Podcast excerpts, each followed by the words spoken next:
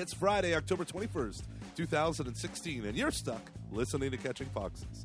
We know how much our fans love hearing Luke and I banter back and forth, but every so often it behooves us to invite a guest on the show that knows what they're talking about. This week we have a very special show. So special, in fact, we divided it into two parts. Part one, it's the civil part where we discuss about this new labor law going into effect, the problems and potential shop wrecking uh, problems it's going to cause at the parish. Part two is all about Trump and whether or not we as Catholics are obliged to vote for him. We argue a lot. You're going to love this guy, so sit back, pour yourself a nice glass of wine or Stella Artois, and have a sixer of Coors at the ready, because the Catching Foxes drinking game just got lit. Please welcome to the show a lawyer named Tom, last name redacted. Do you have a Mac? I don't. I have a, an iPhone. Are we are we calling you on the phone, or are you skyping on the phone? I'm uh, skyping on my iPhone app. Okay, yeah, don't worry about it. We have um, a software that just automatically records the call. As soon as you you start it up, Yeah, Yeah. yeah. So it's recording All right. right. now, but the only problem is it puts me and Luke on the same track, Eh, or excuse me, it puts you and Luke on the same track. So if things get wonky on either of your ends while one of you is talking, it just it just sucks. okay. Can I can I um, can I uh, sort of invoke the uh, the Luke privilege in terms of maintaining the secrecy of my last name as well as Absolutely. my uh, employer? Yeah, Yeah, Okay. absolutely. Yeah, yeah. I was, Right. I was, I was Luke- uh, Luke going can to privilege. ask you that. because I want to speak freely, and um, my employer frowns upon uh, vulgar language, which is undoubtedly going to come up during this. Uh, I guess if you want to, I guess it's an interview. Um, so it's a discussion. it is a discussion. So, hey, uh, really, really quick, what, what kind of law do you actually practice? um, so I'm a litigator, um, civil uh, litigation. Um, right now, my focus is on uh, a lot of labor and employment issues. Um, so that's sort of it in a nutshell. I also do some um, personal injury defense stuff as well. But uh, but yeah, I'm I'm I'm actually as we speak in a hotel room um, currently uh, on the road for work, um, and and this is really perfect timing because um, I don't think having four kids would be conducive to me spending time with anyone, much less my wife. Um, so this is this is good, and I hope Hey, I hope it's I weekend- hope I can deliver. Week in and week out, I deliver with four Yes. kids in the house. That's true. Sure, they're going to go true. over like daddy issues, but whatever, it's fine. It's worth it. Twenty thousand downloads a month. No, Um, it's it's incredible how they they they have like freaking heat seeking sort of missile devices on them. You could go to any corner in my house if I have to like take a call or something and I'm home for whatever reason, and they they find me and they just have to ask me about the most like rid- you know mundane question ever about whether or not like how big is the giant Pacific squid compared to like the blue whale or something like I, I can't answer that you know what I mean so Uh, that's that's awesome. Um, so I have a question, and don't feel like you have to do this, but just um, just because you do like labor law, um, would you be interested at all in talking for like ten minutes just about uh, the new overtime law? Because that's a big topic within yeah. a lot of people who are in ministry right now. In fact, it's the number one thing that people uh, talk about. Now, if you don't feel comfortable with that, totally fine. Yeah, no, I mean, I, I, I I'll preface everything by saying that um, you know I, I'm not uh, offering legal advice or anything Sure, like yeah, that. of course. Um, it, it sounds so hack and cliche to even say that, but uh, No, I no, no, guess no. I, Makes I'll I just I read whatever. to. I'll just read whatever was said on the last email I got from a lawyer.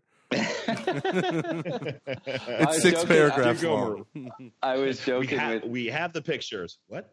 yeah, yeah, no, I was joking. Whatever. Anyway, um, and, and at the same time, you know, my firm does have a policy as far as uh, you know statements that are made regarding any specific uh, legal issue. So I, yeah, it, it, it, as, as in terms of that, and in, and abiding by those parameters. Um, that's actually something very interesting, and and it was it really was something that um, struck me when I listened to your episode where you guys brought it up. Uh, I forget which one it was. It was like maybe four or five episodes ago. Right. Because it didn't really dawn on me in, in, terms of how it would impact um, guys like you who are actively involved in ministry and just like you know people involved in ministry in general who were like you know spending uh, a weekend taking a group of kids out to a Steubenville conference and they're under you know the regulations the, the argument could very easily be made that they are in fact like working you know what i mean like they're mm-hmm. uh, oh yeah it so counts. it's very interesting um it's i'm sure i would have to think that you know uh, churches and dioceses are, are sort of getting with their counsel to try to figure out what they're going to do because they're either going to have to at least under the you know proposed regulation uh, change, they're going to have to bump the pay up significantly or or lay people off if they want to remain um, viable.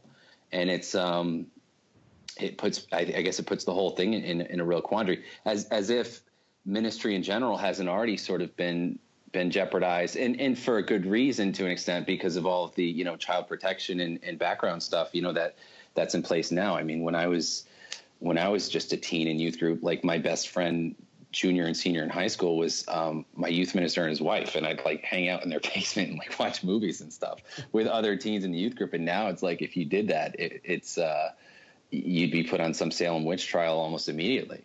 Um, so as far as the the new overtime regulations are concerned, um, all I can say is it, will be I, I guess it'll be something that you know you really won't know the impact of it until it hits and, and how, you know, um, churches respond to it and how they evolve in terms of, um, you know, uh, following, you know, the new regulations and at the same time trying to maintain the, um, you know, impact and potency of their, of their ministries. I mean, again, to the extent that churches are have have impactful ministries, which I which I know have no doubt that yours do, the ones that you guys are working at. Um, but that uh, no, Luke could... Luke works for the great succubus that destroys all actual ministry. That's not true. A diocesan office.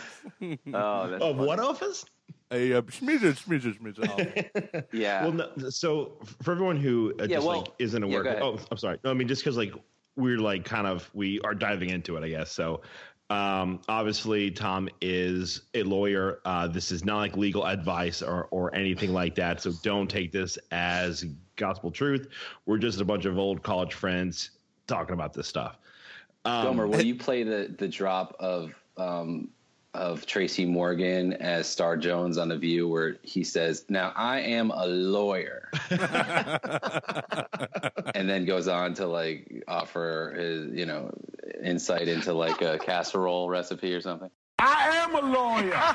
I'm going to produce and and guest on this show at the same time. That's hey, awesome. Hey Tom, do you feel like you you might get fired after coming on our show? Because I, I, strongly do. all right, jeez. Yeah, this is almost like a contest you guys have with you know yourselves and your guests. Like you know who can get fired first. I know this is not. That's funny. okay, so but many... here's the deal. Here's okay. the deal. Let me just throw out this editing remark. I have not gotten good sleep in a week, so I need you both to never mention Tom's city, his last name, or his or his corporation. Never, never say, "Oh," and we'll edit it out later because there are chances that I might not. Okay. Okay. So I won't say. I will kill you. The FFFFF. Right. Right. That's yeah. my favorite thing to say, though, to make it edit. Okay. Um, so here's what the new. So Tom, please correct me if you happen to have the opinion that I might be wrong. Oh, the new. So there is, there is this like new law that's being enacted by the Department of Labor, which seems very odd, but it, it goes into. It starts on the first of uh, December and it said it said any it said anyone who um, who makes under right around 48k per year needs to be paid overtime anytime they work over over uh 40 hours in a given week. Right. So I mean, it's comp time doesn't really that you know doesn't count, and uh, the work that they do that can that you know counts for like overtime. It's it it is how it applies to your job d your job d d Description. yeah. description, not like necessarily your job title. Is that right? Uh, yeah. So you you there are they're called white collar exemptions, and so someone who's in a role of um, administrative or uh, managerial sort of role, um, they're exempt from overtime so long as they fit those those descriptions and make over the threshold amount, which is going to be increased, um, as you said, on December first. So And the I a think dramatic increase, right? Like it's going from like twenty three thousand to forty eight thousand, right? Yeah, so it, it's it's yeah, it's a significant increase, and um, I think they're looking at the exact numbers being something something along those lines, twenty three to forty eight or forty nine, and then the the way that the proposed legislation is is going to be is sort of with an increase annually every year thereafter, or um, on a sort of set schedule thereafter. Um, so you know, I. I I mean, I, I was going to ask you guys, since you, you're the ones who are involved in it, like, what do you, how do you forecast things, and, and what do you sort of see as sort of the the impact of this down the road? I see. So I have talked a, a lot about this at work, and I and I um I envision a couple things that could happen. One is that um, most people's hours are going to be extremely s- restricted. They're not going to want them to really go over. So that's going to really put if they have a good working relationship with their with a parish's business manager, they're going to be able to say, "Listen, th- this is this is what I have to do in order to do my in order to do my job well."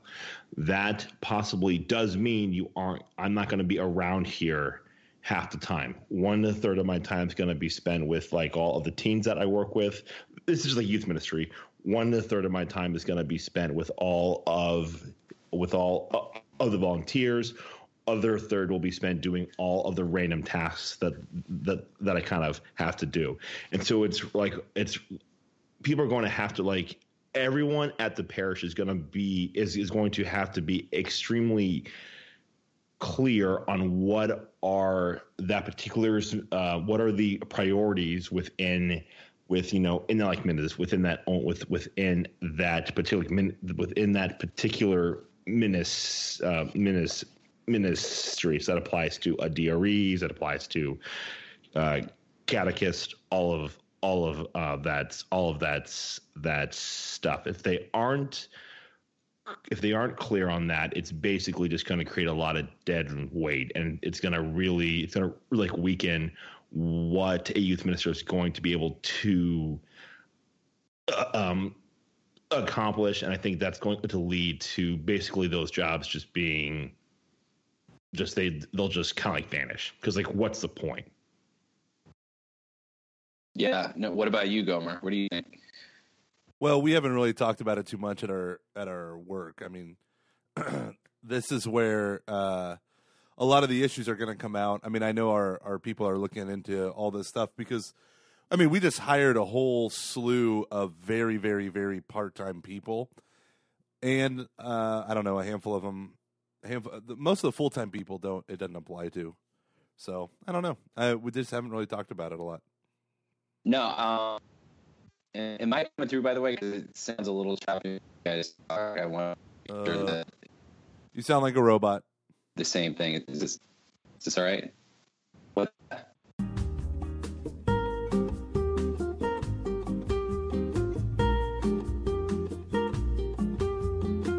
I think I think this will be better, right?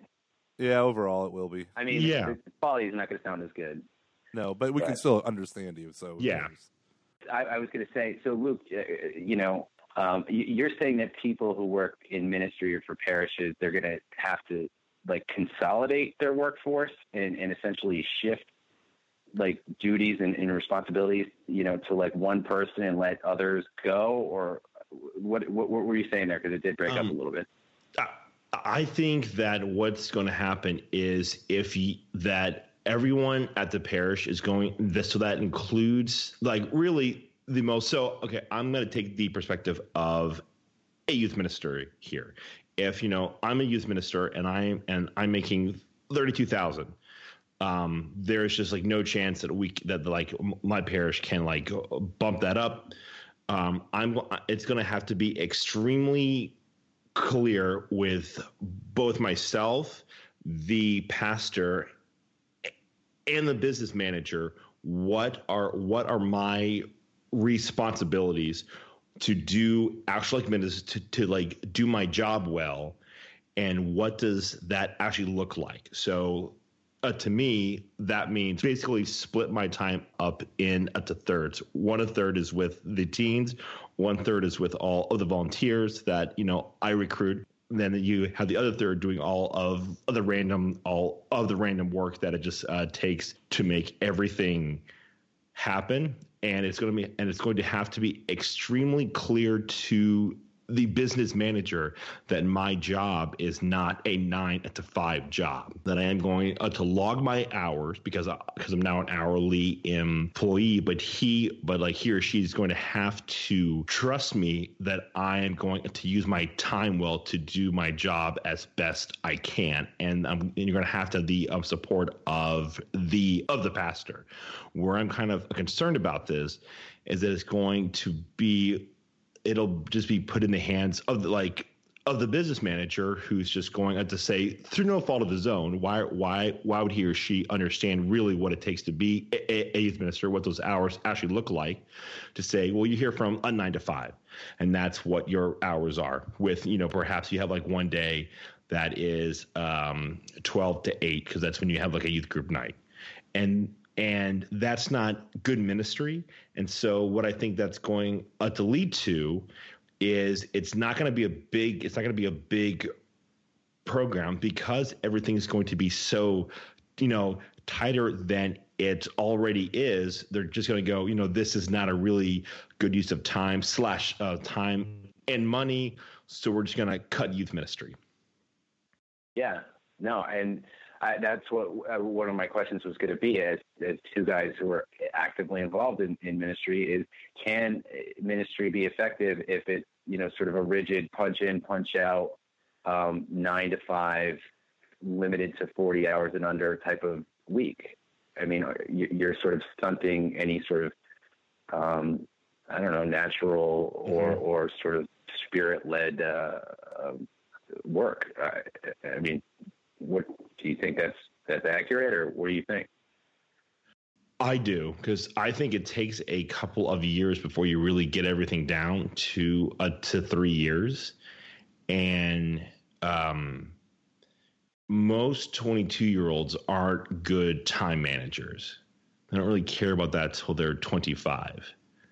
At like right at um, at least. And so to ask that out uh, out of them, it's um, it is like a fair thing to do with you know the uh, with like all the laws and stuff. But I, I I just don't know if if it's practical because if you look at who all the great who all the great like youth ministers are, it's because they have the will and and the perseverance to like do the work. Like, what do you do if a kid calls you? It's two o'clock in the in the morning and he's going to jump off of a bridge.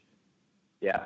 Yeah. Um, right. Are you going to start logging your hours? You know what I mean? Like, exactly. And, and, or say to the kid, Hey, sorry, I'm already at 39 and a half this week. So good luck out there, buddy. Yeah, and, and like you know, here's the weird part from an archdiocesan standpoint. Not that you know, I would like I would like know this, but all it takes is for one one church preschool teacher or whoever, one small individual, not like not like small, but like one like random thing to uh, like say, hey, I'm owed all this like all this money, and they will go in and they'll do an entire and they'll, they'll they'll do an entire audit of the whole archdiocese. So over a matter of like you know like one hundred dollars, they'll then do an audit that will cost you two million dollars yeah, it's certainly uh, there's certainly the potential for that. You know, um, so I mean, I don't know if is this a good segue into the uh, federal government infringing on a uh, religious organization's ability to freely practice Absolutely. held beliefs. Um, Absolutely. yeah, just I mean, I guess the the DOL thing, the the over the new overtime law, you know, I, I guess we'll just have to wait and see. Um, but you know, uh, what I mean, what protections um, do churches have anymore um, as far as being the sort of leaven in, in, in the world? You know what I mean, and, and bringing the gospel. You know, if I mean, at the very least, if it can't, if it has to restrict its employees um, to maintain compliance with with regulations, but certainly um, there's a whole host of other social issues that um, are sort of mounting uh, uh, certain momentum and, and chilling uh, churches' activities as well. Um, I mean, am I the only one with that sort of uh, perception of things, or, or what do you what do you One guys of- think is I- on the ground? Yeah, no, I had a uh, a friend of mine who is, you know, clergy and fairly dem- pro Democrat leaning, and we were talking one day, and um, this was after the the I can't remember the religious order, you know, the religious sisters of the poor, whoever are suing, um, over Obamacare and, and being forced to pay for you know contraception, all that stuff. And Yeah. uh, I remember I was talking to someone, and the way the oh man, I want to say it was like the State Department laid out what constitutes a religious organization, and you know, it's like it has to engage in um, promulgation of the faith. It has to be directly tied to. Basically, they restricted a religion to just teaching them about the faith and the religious services. So it reduced religion to just its religious rites, basically and uh, and I said to this guy uh, who wasn't expecting it because he's like he's a moderate, he's not super Democrat, but he, he does not love any Republicans, and so I just said, so it seems to me the biggest conflict here is that we had all these pro social justice Democrats who were Catholic and and were anti-abortion and all that stuff, but they were also pro social justice who gave Obama a pass on this issue, now we are watching the greatest institution in America for social justice, for immediate relief and ongoing care and reform at the national level, at state and national level. The greatest single proponent of social justice, the Catholic Church, now being now having all of her work cut out from under her. So soup kitchens don't qualify as a Catholic work right? Uh, Right. Homeless shelters don't qualify as a Catholic. work. Adoption agencies don't qualify. You know, you hear about adoption Pregnancy agencies. crisis centers. Un- Yeah. Unless you want to proselytize like the Protestants do. Right, and then and the problem is I'm just people I, that was a joke, but all right. Sorry. well, I mean, the it was, but the it was it's kind of true, but yeah. Yeah, well, the problem is you don't want, uh, you you don't want to push people away who need help. And you know, I've served in food kitchens and stuff that you know some are Catholic, some aren't. Um, I worked in this one place uh, where, I mean, the the home it's a halfway house, and it's filled with with men who are, are violent and all of this stuff, and they're doing so much. Can you imagine if it's like, well, if uh, like if the whole time you're like, well, okay, guys, but we have to spend three hours in catechism class. You know, like you know, I, I, this one guy was just walking around the house screaming and cussing Yeah. at himself, and the the the guy I was like, well, what is he doing? And he said he's the man that brutally raped him for twelve years when he was like a four year old boy to when you know he was sixteen. He is cussing is so damaged that this guy's cussing out that man over and over again. And it's like, okay, well, we're not going to sit him down in a classroom and be like, let's talk about Jesus, right? We're going to give that guy mental help and do all that. Well, now they can't. They can't because now they're all completely being undercut in doing these these works of mercy and works of justice. So yeah, Yeah, uh, and and I mean, isn't really isn't that really, um, you know, what our our vocations where it really ultimately calls us, you know, or the the, the corporal works of mercy and, and the spiritual works of mercy. I mean, it, as much as I like to, you know, um, piss and moan about the lack of um, proper formation in um, catechesis within the church, I mean, you know, you can't really get someone to that point until they sort of witness the miracle of, of you know, what Mother Teresa embodied in terms of meeting someone in their, uh, you know human frailty and brokenness and and helping them because just because I mean because that's what you do because you know they're they're in the image and likeness of God um, as sort of like the entryway into you know uh, a relationship with with Christ. Churches now are being stripped of those assets, you know, those sort of institutions that exist outside of parish walls um, that are now going to be uh, forced to compromise their deeply held religious beliefs and almost make the entire thing seemingly uh, self-defeated if, if they do give into that compromise. Um, what's the point, right? So, again, I mean, it's something that's uh, sort of a quandary that we'll, I guess, we'll have to see how it plays itself out. But, um, I mean, I think we can all agree that there I mean, how this was ever um, envisioned as something that uh, the federal government should be doing. Um, it, I mean, it, it, seems to me it's something that's just absolutely it, it's insane. I don't know. Oh, it's evil. I mean, like I, I, I completely think it's like a work of Satan.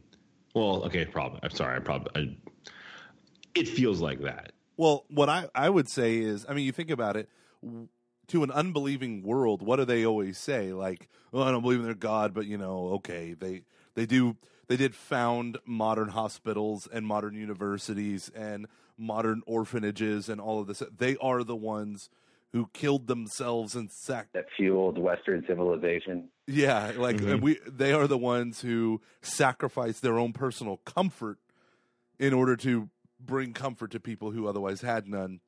Yeah, yeah, okay, I get it. Well, now the world in a uh, this one pastor uh, Timothy Keller talks about in a world without Christian charity, um, you could convert people because when their life went to hell, you were the ones who you didn't care if they were Christian, you just wanted to help them.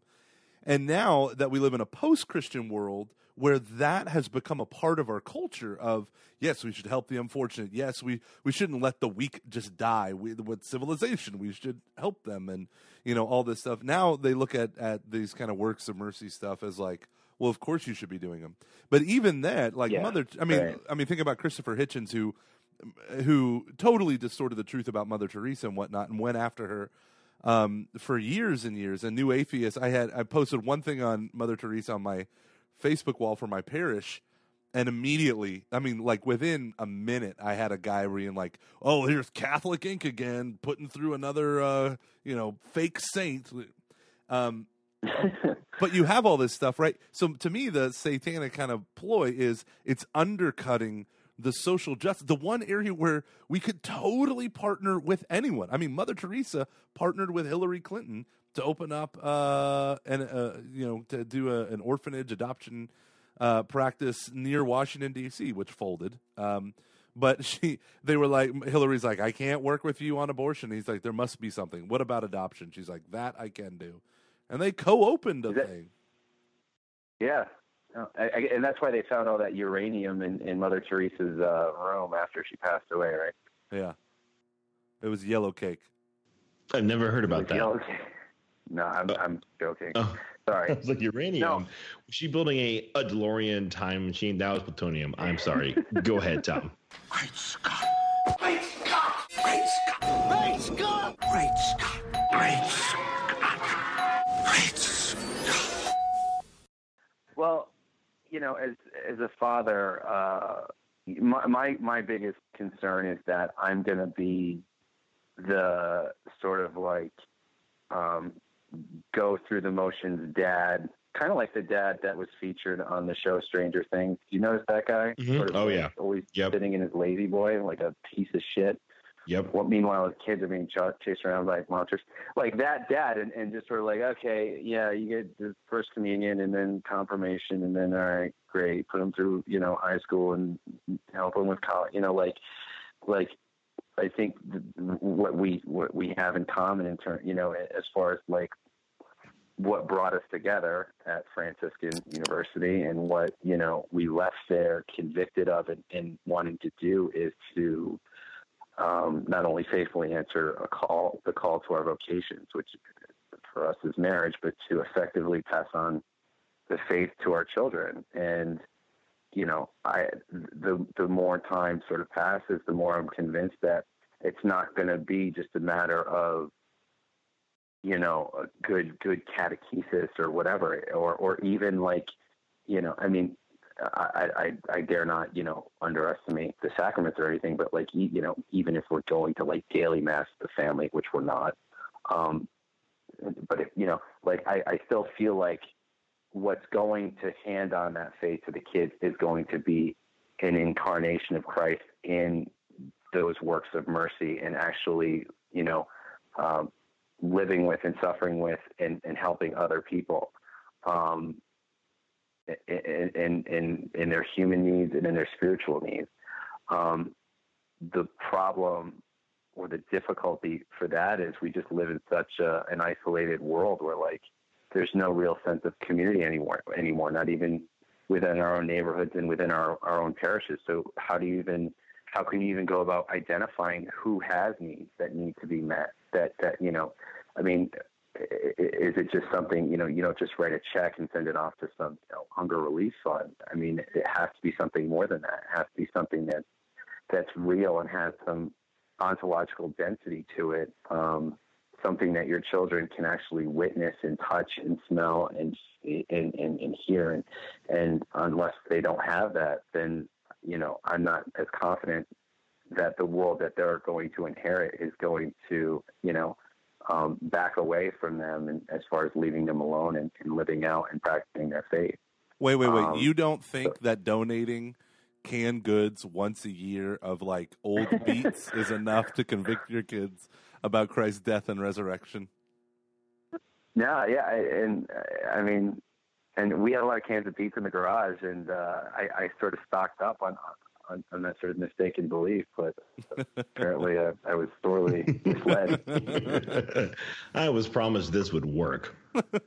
Beets, you have lied to me. Green um, giant. Yeah, yeah. I, I, just to speak to that real quick. Um, you know, it's interesting when you said that. What what popped in my head was the the parish experience of like the Saint Vincent de Paul Society. Um, the St. Vincent de Paul Society uh, at our parish, um, and I'm pretty sure it's probably the same at every parish, but we have uh, you know once a month we take up a, a general collection for St. Vincent de Paul, and they literally pay people's bills who can't pay their bills. Um, we have people that call in and show up at the front office every single day uh, who have needs. Some people shop around from place to place to place and all of this stuff, and they're just scamming it. Um, but the thing that I love about St. Vincent de Paul Society is they don't allow that lack of community to exist right? So we don't give to people without being with them. And so these St. Vincent de Paul, the biggest part of St. Vincent de Paul isn't the people who man the phones and call the gas company and try to talk them down for the price and then pay the bill or whatever. It's um, they have teams where they send people out uh, two by two, and they go over to people's houses who are requesting aid, and they spend time with these families, and they give them that dignity of like, we're not just gonna, you're not just a check that we're gonna you know send money to or whatever. You're not just a you know we are we are we actually want to get to know you, and we've had people that have become Catholic because of the St. Vincent de Paul Society. In fact, the the former head of it at my church, the first time she ever really got to know a Catholic was when she couldn't pay her rent and she was just done with life, and uh, she had a kid and she thought no church would want her since she had it out of wedlock, and all of a sudden they're like, "Can we pray with you? Can but would you ever want to come to mass? Like, here's a bulletin. They do that for all that, and I love that because it puts that personal connection um, to charity, right? So there is a, an element of disconnect when we're just throwing it in the bag, but you know, I mean, I think that's fine uh, in, in a lot of ways. But then you have that personal, like, we are gonna go and we're gonna help you, but we want to get to know you, you know, and that's well, that's, that's real. That's incredible. Yeah, and people, the, the St. Vincent de Paul Society is at almost every parish, and maybe not almost every parish, but it's at uh, the parishes around here. So if you have one, just go, just say, "Hey, I'm looking at his ministry. Can I just watch?" Yeah, I mean, it kind of coming full circle with it. I mean, is there someone at the parish that is employed who who runs the St. Vincent de Paul Society? That's the beautiful thing. No, that's volunteer? the beautiful. It's entirely volunteer. What we do at the parish is we set up a, a desk with a phone and voicemail, and that's it. And we have volunteers that come in every day and they check the voicemail. Now, this is good because it ensures the safety of our volunteers. Because, I mean, I, people don't understand this, but um, when you work at a church and you do a lot of the charity stuff, the scammers come out of the woodwork. Right. I mean, Yeah. and people don't understand. They think like, you know, like for instance, we call the cops when people peddle in our in our um, in our parking lot. Right, they come up after masses and they're like, "You can spare money, you can spare money." And we're not an urban church; we're suburb. We are as suburban as suburbia gets in the woodlands. We really are. I mean, we're a master plan community, you know, all this stuff. But that being said, we have repeated people that pretend to be a family, and they're not. None of them are related and they do this all the time. And they've been arrested multiple times and all this stuff. And it's just purely a scam you know? And you find out more about like the women who carry babies that the babies are pumped full of drugs just to keep them quiet. And it's like it's horrific. It's and some babies are like Jeez. you know like you see them in the subway right? A mom rocking a baby. Those babies are are probably not even that woman's. And they're you know typically they, this one undercover reporting for the new york times showed how the you know it's all like mafia controlled and this is just one of the ways that they get money and that the babies are the children of prostitutes and they just drug them up with um, heroin and they put them in there so that these babies will be quiet for 12 hours. And you know half the time you know they arrest the women eventually and uh and they'll find the babies are dead and all this. It's it's it's horrific right? Ugh. and so people don't know. So so coming back to a less sad thing is that St. Vincent de Paul, all we have, all we have is a phone with voicemail, and everything else is volunteer run. And the coolest thing about that, the reason why it's set up that way, is so every dime, every penny, literally that goes into the the black bag collection goes to a person in need. Not a single penny goes to overhead to paying a staff. You know, we will never have those weird things where it's like, you know, this nonprofit organization claims to be nonprofit, yet its founders are making six hundred grand. You know. Yeah, yeah, yeah. No, that's that's incredible. I mean, I don't, it's not. I, I don't think. I think they have them where I am, but it's not as, from what I can tell, and it's probably just more me speaking out of my own apathy or in general. But I, I can't discern any kind of as active uh, of an impact or um, you know that that yours is or that what you're describing. you Oh, know? do you So, not live I- in the I- South? Do you not live in the South? That's so sad. Aw. I, I, I live in Springfield, like on The Simpsons, where you know Every state has a I'm- Springfield. Yeah, yeah, exactly. Um, but uh, don't you think that signals a general? I mean, talking earlier about what you know, the sort of quandary that parishes and churches are going to be in, if they're if not already, but signals sort of like this movement away from, um, you know, parish staff in terms of carrying out uh, ministry and, and activities, um, away from that to just actual uh, parishioners and church members sort of taking on those roles themselves and becoming more engaged and active and, and, and not relying so much on, you know, someone else to do the, the work for them, you know? I, I do think that it could happen. I but to be frank, I think it's going to require massive conversion. Well, or, Yeah. or, you know, I mean, and I don't even mean an encounter with Christ, but just in the sense that, um, I mean, I do mean that on winning because I think that really does have to have to come that has to come first in order for it to not be selfish because inherently if that you know like isn't if that isn't like there we always do it just to feel good about ourselves um but But or the calling.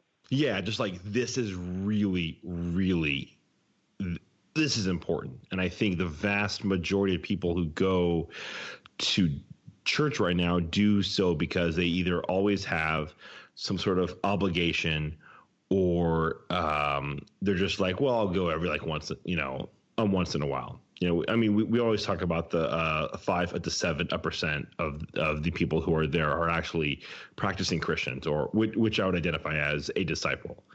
And so who are all the other ones that that you know like are there? And if you take into account the the if if so if you would actually take out all of the hispanic uh, community that is at catholic parishes right now it is we are hemorrhaging. I mean it is awful and so thank god for all of like our latino like brothers um all, all, like that whole um community because without because without them, um, the church could very well be almost like dead.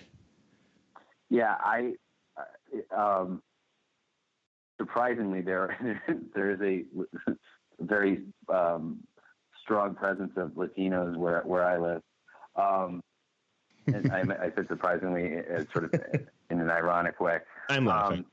Um, but but it's funny in in like you know I'll, uh, well we we belong to a swim club. It's, it's something very unique to this sort of. I don't know if it's very unique, but instead of everyone having their own swimming pools, people join a swim club and you go to that pool, you know, on the weekend in the summer. So mm-hmm. when we do that in the summer, it's it's it's very uh, it's very salt of the earth. I don't want you to think it's some like you know swanky deal. You're um, rich. It's a country club. no, no, believe me. Um, but when, whenever we drive past it, we always drive past this middle school, and every like almost every time we drive by on the weekends, the, all these you know Latino families are gathering there, like playing like pickup soccer games and like tailgating mm-hmm. and stuff and grilling out. And I'm like, this is like the like the coolest thing ever. It's just such a like like uh, I mean that's culture in my opinion, not yeah. because you know whatever they're making with Mexican food or something like that, but like that's culture in the, in the sense of like something that is a is a natural like outgrowth of of people coming together who live a shared experience. And you know, like my I have an Italian background, and and I mean there was really strong Italian culture within my family. Um, you know, 20, 30 years ago. Um, you know, and I, I, have fond memories of growing up, but it's just sort of like the more um, sort of postmodern, you know, that you know my family has become, like the less we sort of, the more we've grown away from that sort of culture, like the more Chick Fil A I'm eating, I guess, if you want to. Put really? it in that sense, you know what I mean? Don't blame Chick Fil A. Blame McDonald's. blame McDonald's. yeah. No. So, um, so it, it's it's it's almost like this sort of the economy is also putting a strain on that communal life in, in terms of um, how a parish ought to to sort of exist and live within you know within a community. Yeah, it's the so the parish was the unify. So it's it's interesting because like right now, maybe since the '80s or '70s, I don't know. The parish is trying to becoming the is trying to do too much in one sense. So the parish was a hub for a lot of people. People can remember in the 40s and 50s and 60s, a parish would have a parish hall that would become the dance hall or the church basement where, you know, junior high dances would happen and all that stuff. But it really wasn't, the church wasn't supposed to be everything. It was supposed to be the place where you came and you had mass and you had religious instruction and you had a handful you had the organizers and the different but then it became and and the a meeting place for different social groups and community groups. But then it turned into and i think this is like going along with youth ministry stuff. You had this shift with youth ministry where youth ministers kind of want to do everything. We want to entertain you we want to teach you we want to do all this stuff. And then uh, you, i feel like you're going to see this or you we are seeing this reaction against like overscheduling, over busy people, blah blah blah. But this total collapse of community within normal Americans, normal Americans meaning probably second generation immigrants who are normalized or Americanized. We don't. We're we're totally homeless. We don't have things like you know, we we hate company coming over. It ruins our Netflix watching and all of yeah, this all yeah. of and it's it's it's such a broken thing and this is a theme that we i feel like we brought up before but um i i believe it you know so people talk about in the catholic church um clericalism which is you know you basically the priest is the one who's supposed to be holy i'm not i'll just do the minimum of what's required of me to show up and get my jesus and leave and i'll pay for stuff but that's about it um but I, I call it now the biggest problem is rectoryism or, or church campusism, where if something needs to be done for the church, it has to be done at the church. And now I feel yeah. like I'm so like I, I just hate that so much that I last night I hosted I'm always telling people just go to your house, go to your house, go to your house. And we have this uh, one group that I teach called Inclusion. It's a modified RCIA program. And I had everyone and I invited their families to come to my house and that was about 55 to 60 people um, in my house, which uh, is a big house to me, but um, we were all and I taught them and we ate food and our kids played and ran around. I do not have a big house, but uh, it's it was nuts. But people left and they were like, I really felt like I be- I belong in your church. And these are people who just started coming to our church who aren't even Catholic, Yeah. right? You want to know why like so i get i mean i'm asked why i moved back to ohio and honestly one one of the reasons why was because this is where my roots are.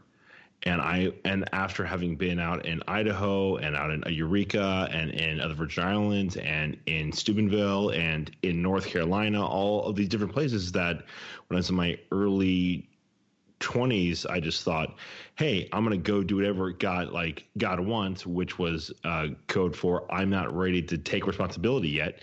Um, i just wanted like roots. I honestly just wanted to feel like this is where i belong. And that's now that's not the main reason why i came here but it definitely was a reason. And i think we tend to um, like like I mean, you guys have you know all talked about this. Like that stuff's really important, and when we act like things don't like don't don't really matter unless it matters uh, to you, um, it we we just feel lost. I think. And I mean, Well- I've I've just experienced that with you know in my like own life, and it sucks. It it really does kind of suck when you always feel like you're on the on the outside. yeah, and and, and I don't know, just kind of go off of go off of that. Um, there's a at my parish. There's a men's group that's been around for years. I didn't I didn't really start going though until like February, and it meets like you know Saturday mornings for an hour um, between like 7 a.m. and 8. Although we usually go over, um, and I'm getting texts frantically from my wife to come home. Um, but it, we, you know, we, we, we read the readings for, you know, that Sunday mass and we talk about it and, you know, we pray and it, and it, I mean, it's just, it was just a really great sort of way to kind of make, maintain a centeredness, you know, into the weekend. Um, and eventually over time, it was like, okay, getting to know these guys and their wives and their kids and their kids babysitting my kids and getting our families together. And there's sort of like this glimmer of that like community that's starting to sort of pop up. You know what I mean? And um, uh, I, I don't I don't think that by any means it's sort of the paradigm of what you know we're sort of like talking about as sort of an ideal for community, but just sort of having that um, personal connection, that that contact, that you know that can only come.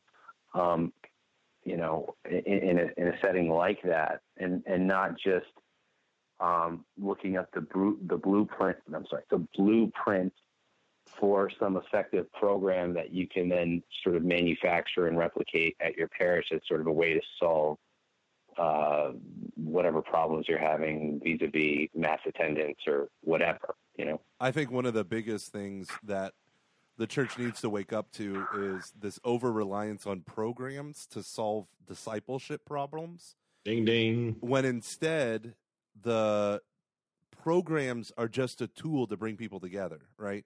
And so what we're finding is this even me, like I have this thing called community groups that we're doing, but I just want people like I intentionally created that because I just want people to have a taste of community and then just to go off on their own.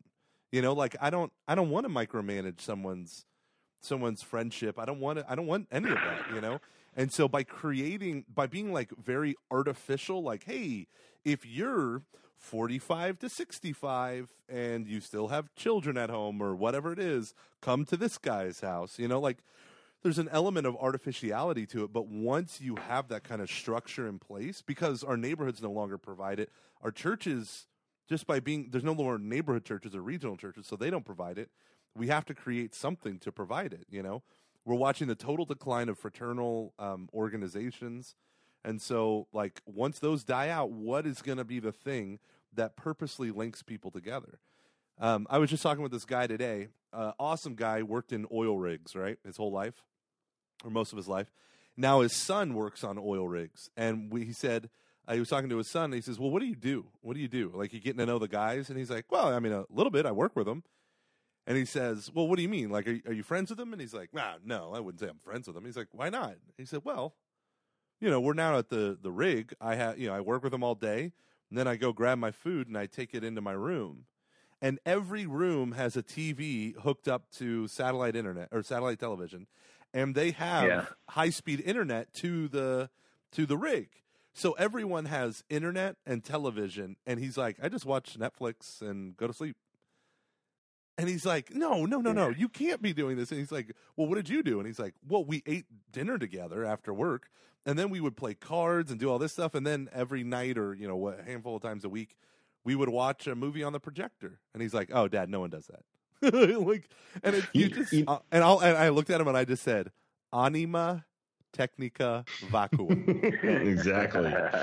Which Yeah. like it um and then um sorry, I, I just want to add one one quick thing. So if you're playing the catching foxes drinking game, you're probably gonna have to uh chug a beer here. But I like so I was over at reunion this uh past weekend for AMDG and I and they were like really great guys.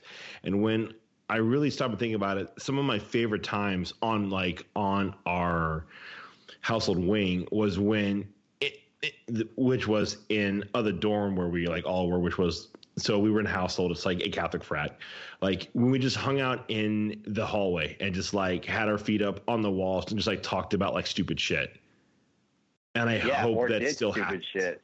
exactly yeah Like play a game where we sat across the room from each other, spread eagle, and threw like a beanbag to try to hit the other guy. nuts. like, like just and not even saying a word. You know, not even like having a conversation or discussion. Just like who's going to get hit in the nuts first with this thing, as if that was enough to satiate our our thirst for knowledge. Yeah, that's and- what it was. It was our thir- pursuit. it was our thirst for knowledge and not our quasi homoerotic adventures in household. Yeah.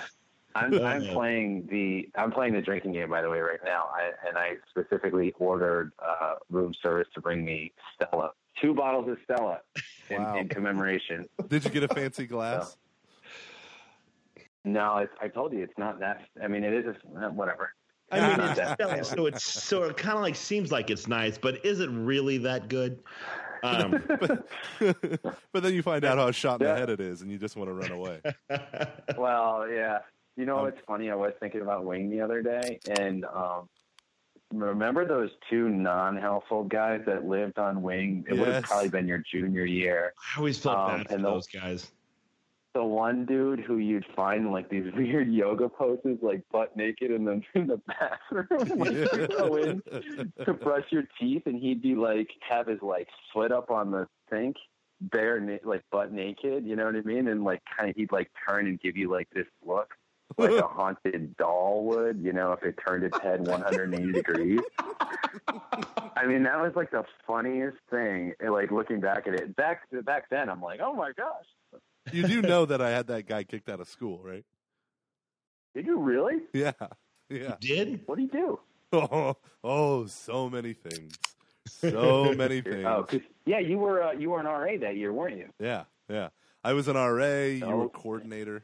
Worst decisions of our Yeah. lives. Yeah. Well, okay. Yeah, you know right. what, uh, Tom? Now that now that I have drank like three fourths of a bottle of um of wine here, and I'm gonna try to make this vague so it appeals to to everyone. To our female listeners, uh, you were elected to a position in in college where you had to take a lot of res- a, a uh, you had to have a whole bunch of responsibility for a kid who was like 19.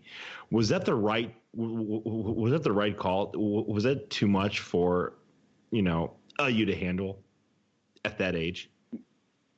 You mean in terms of being coordinator? Yeah, like, like like I've always like worried that not like worried. I haven't like you know really thought about it that much, but I've always like when I have reflected back on like our like our time in school that perhaps we put too much on you. Uh, Not that um you did a bad job. I thought that uh, I thought that um you were great. I just always have, have just kind of thought like that's Oh, a lot of oh, responsibility. Hey, you're no Yeah, Kissinger. no. You're no Kissinger. No, I mean, geez, I don't know. I haven't met anyone uh, close to his pedigree. Uh, I still thought that after. Stu would have been the best. So stuff word. I'm sorry. Go on, Tom. No. Um, yeah, no, I believe me. I, I, I, I think I did a, a, a shitty job as, as coordinator. I mean, like one, one, one piece of advice I remember someone giving me was, um, as coordinator, like your, your main priority should be prayer and, and everything else is just sort of details. And, and that was not my main priority. And I think uh, household probably suffered a bit as a result. Um, but I don't know, maybe I'm, maybe I'm just superficially thinking of some, um, faux humility or something as, as a way to respond to your question about that.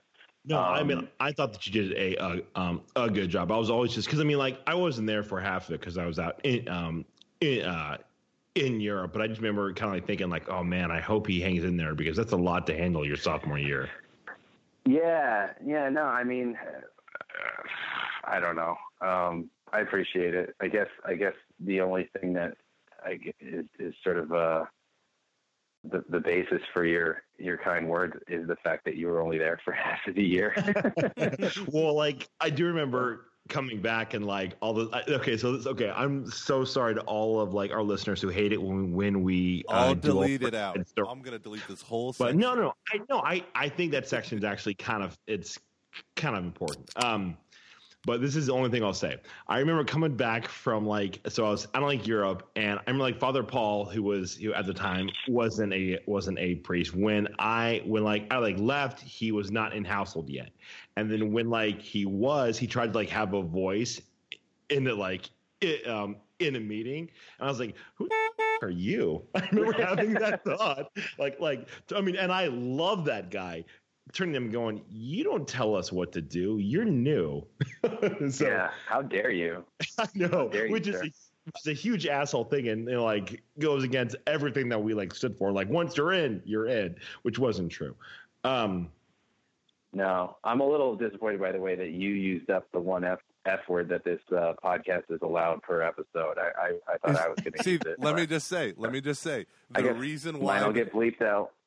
The reason why those f words sneak in there is because I'm so tired. I accidentally miss them. that's why That's I love earlier episodes because I could just say whatever like I wanted to, and then all of a sudden, once all of the soccer moms at your church started started uh, to listen, then we gotta edit them out. Luke, Luke, No, wait. Yeah. yeah. Go ahead. it- I still edited them out early on, especially when you would go on your effity FF tirades. you would do So- that, and you would make me edit out, and then you would immediately say, uh, "Have fun editing that out."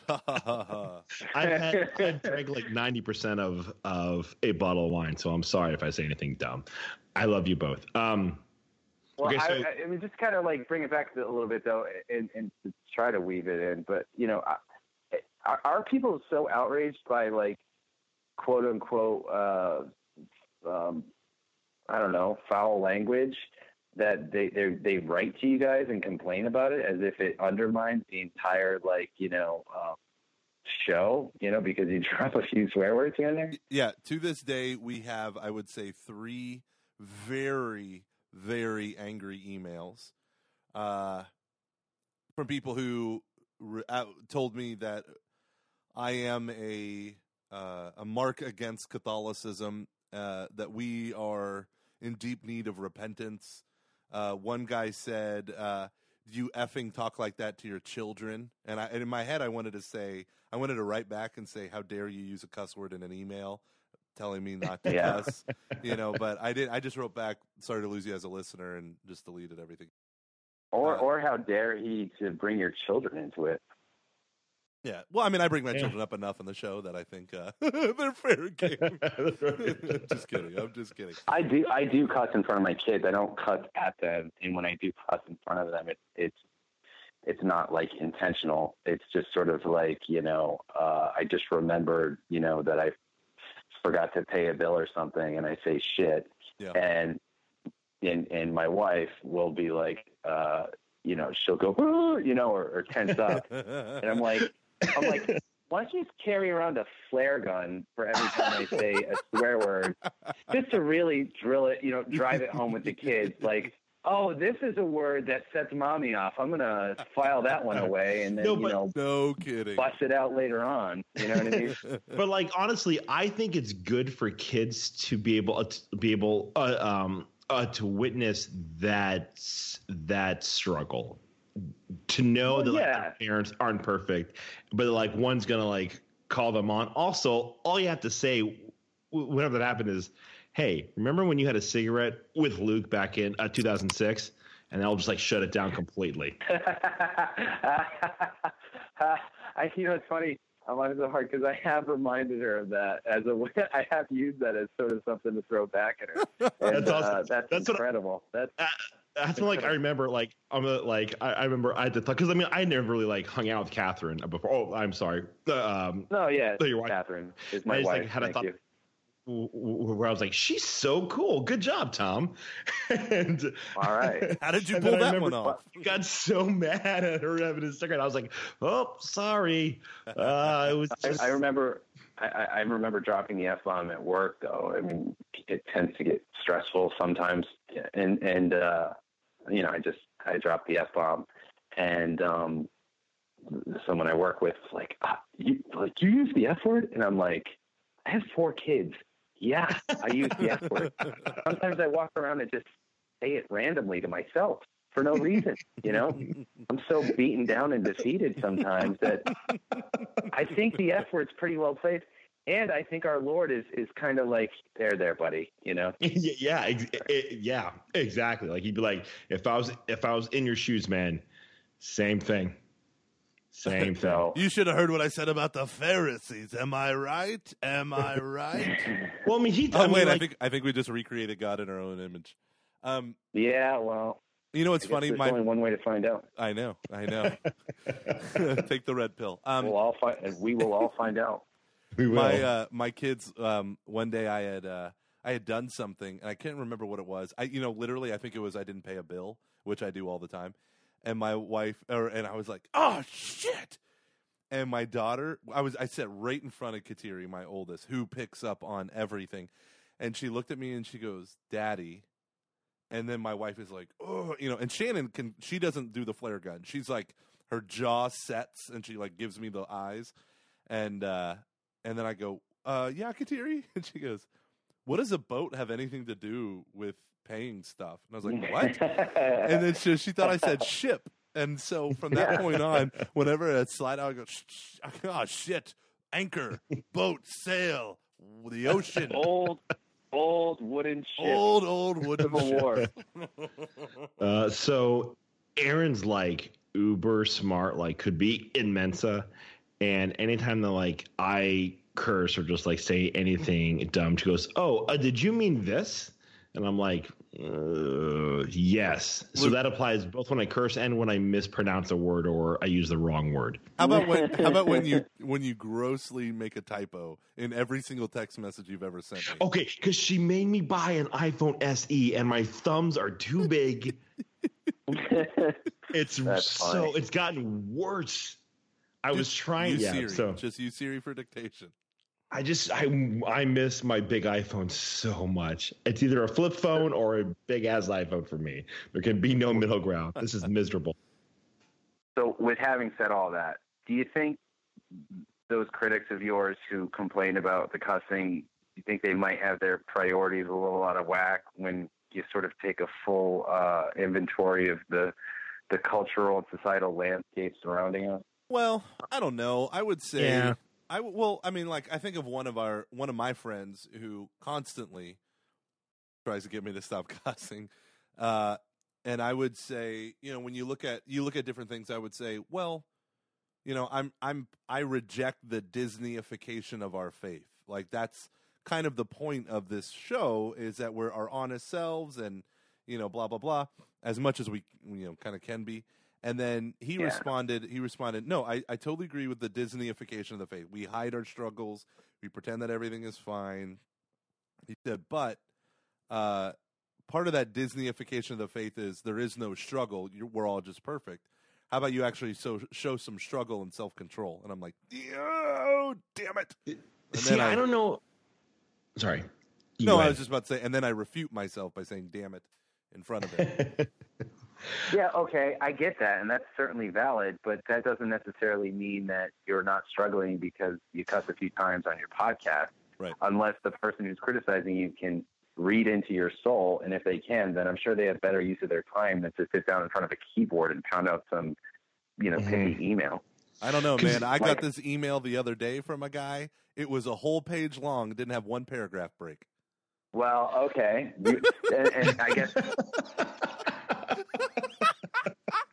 Oh, I love wine. yeah, no, let's let, let that. I, I guess it was going to have to come up at some point. I was joking with Luke before you got on, Gomer, that after I I sent that pithy email, um, you know, and, and instead of uh, reading the souls of others around me. Um, that after sending it, I, I really had zero hope of ever speaking to either of you again. Can I tell you what Um, your effing email did to my did to me? Uh, I I have I have been up pulling late nights for weeks and weeks, and I finally got to a point where I was like, Jesus, if I don't sleep right now, I my life is unraveling. Like I I could I can't pay attention all this stuff. And then lately, I've been getting these like, in, being honest here, these insane temptations to pornography. Right, like you're up late, la- up late. You know, you're you're fatigued, mm-hmm. your guard is down, and I'm not praying as much and all this stuff. And then so lately, like I've been like redoubling my efforts and everything, and uh, it just hit me like a ton of bricks. And so I did this retreat where I'm driving back and forth from my house to the retreat site an hour north, and I'm totally exhausted, and I'm I'm getting four hours of sleep, and my my kid starts crying, so uh, my wife goes and gets him and brings him in the bedroom or whatever. But I'm I'm like sort of awake, and I just want to see what time it is. And right underneath the time on my iPhone notifications is the first line of your very angry email to us, and uh, uh, and I didn't go back to sleep. I, I was so filled with anxiety that I didn't go I didn't go back to sleep, and it was Oh. four forty five in the morning. I was more just like kind of. I was kind of bummed because I was like, "Oh, I love Tom. Please don't say that Tom hates me. I can't handle that right now." I, Gomer, I thought your story was going to end because you know you mentioned you know like a temptation towards pornography that the email has permanently drained the ability uh, for your penis to have any blood flow to it. Um,